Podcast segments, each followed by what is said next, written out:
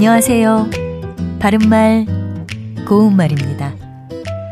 오늘은 KBS 1텔레비전에서 방송되고 있는 우리말 겨루기에서 나왔던 문제를 짚어보겠습니다. 우리말 달인 도전 1단계 문제인데요. 두 개 중에서 맞는 표현을 맞히면 됩니다.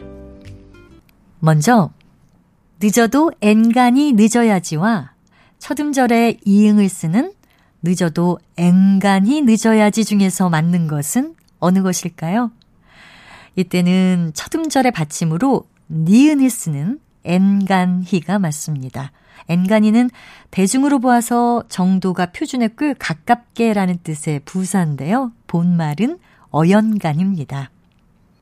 두 번째 문제. 나는 농지거리할 기분이 아니야. 나는 농지거리할 기분이 아니야. 이 가운데 어느 것이 맞을까요? 이 경우에는 쓸 때는 농지거리라고 쓰고요. 발음은 농지거리라고 합니다.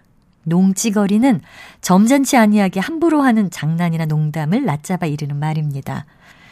자, 마지막으로 우리는 뗄래야 뗄 수 없는 사이다와 우리는 때려야 뗄 수 없는 사이다 중에서 맞는 것은 때려야 뗄 수 없는 사이다가 맞습니다.